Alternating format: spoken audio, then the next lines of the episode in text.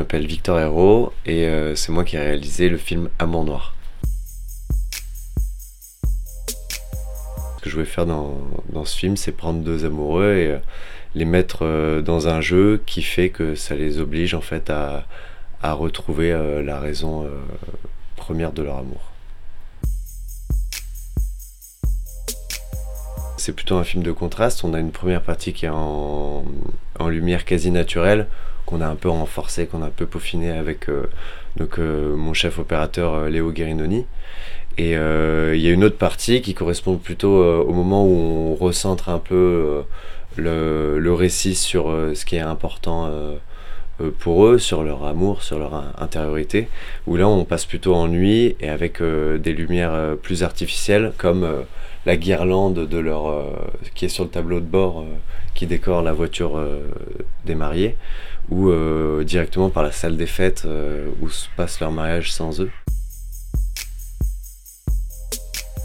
Juste avant, on a une séquence en plan séquence avec les mariés qui parlent où tout va bien. Avant, on a vu les invités, on se dit tiens tout va bien dans le meilleur des mondes, même pourquoi je regarde ça.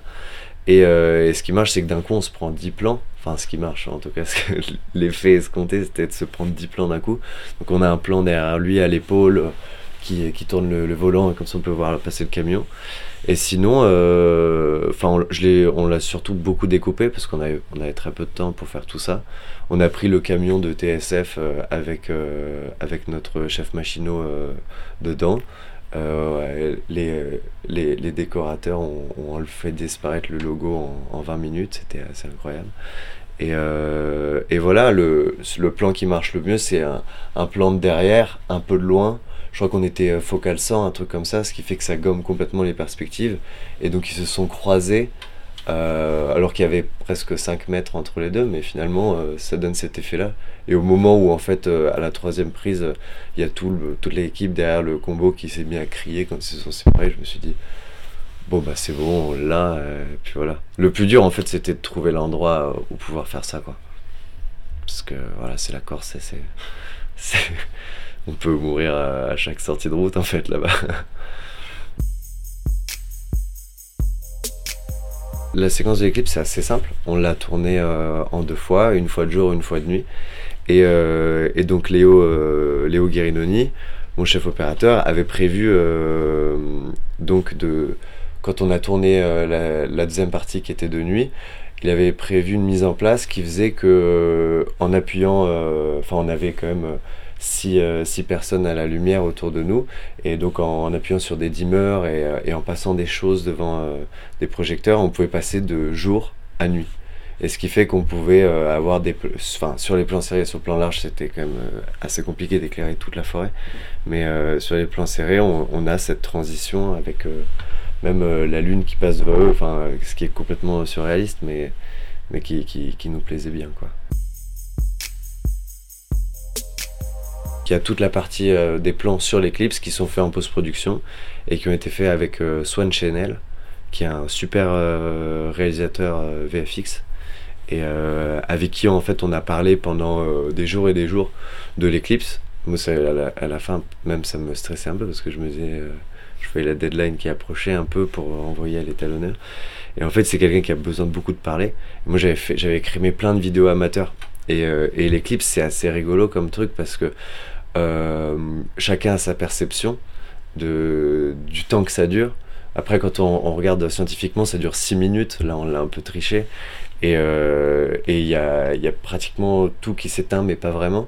Mais quand on regarde les vidéos amateurs, par exemple, ce qui est marrant, c'est que tous les téléphones sont différents. Toutes les caméras sont différentes. Ça dépend aussi si on règle la sensibilité de la caméra sur le soleil, qui est un des trucs les plus lumineux au monde, ou sur le ciel qui va être très sombre. Du coup on a des éclipses qu'on peut voir sur internet qui sont noires, d'autres qui sont bleues, d'autres qui...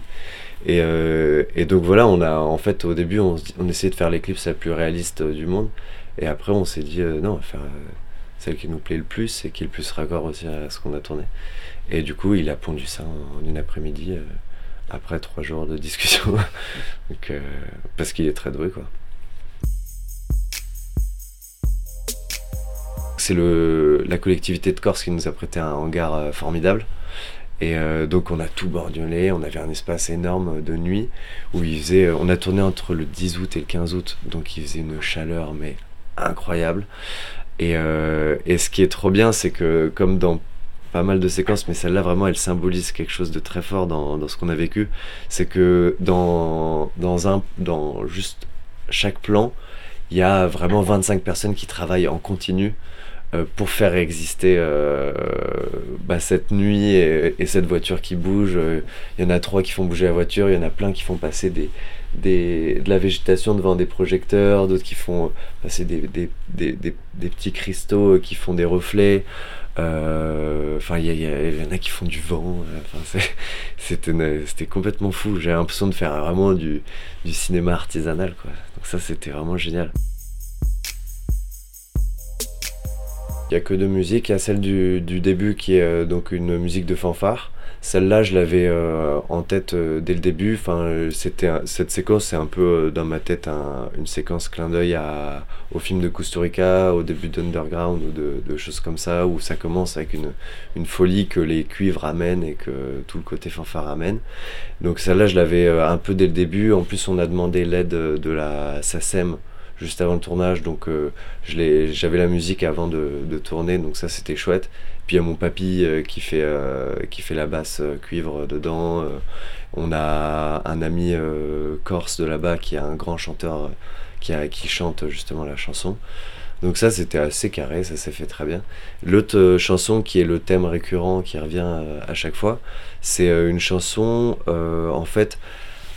donc on a tourné ça l'été dernier, fin octobre. Je suis retourné en Corse pour essayer de rattraper le temps qu'il y avait après le film pour réaliser que c'était terminé, pour remercier tous les gens sur place qui nous avaient aidés, pour passer un peu du temps sur place. Et c'est comme ça que ça nous est venu avec, j'étais pas tout seul du tout, avec mon collègue Sébastien Moreau, avec qui j'ai fait la musique, avec qui on a un groupe qui s'appelle La Parade. Et voilà, c'est comme ça qu'on a fait les 2 chansons. Et donc la deuxième chanson, c'est... Ensuite, j'en ai fait plusieurs thèmes différents, avec différents synthétiseurs pour que ça saupoudre et que la musique soit finalement de moins en moins présente. Couper le moteur, couper tous les sons autour pendant le monologue de Suzanne. Et que peu à peu, on se concentre que sur sa voix. Et qu'on garde en fait cette... c'est le parti pris du film, quoi. D'avoir tout qui s'enlève peu à peu. Au début du film, on a 20 pistes sonores, on a je sais pas combien de plans et tout ça. Et plus le film avance, plus les séquences en fait sont des chants contre chants, plus on a plus que 1 ou 2 pistes. Même sur le mixage 5.1, plus en fait tout arrive juste en face de nous. Et voilà, c'est un peu la direction artistique qu'on a pris.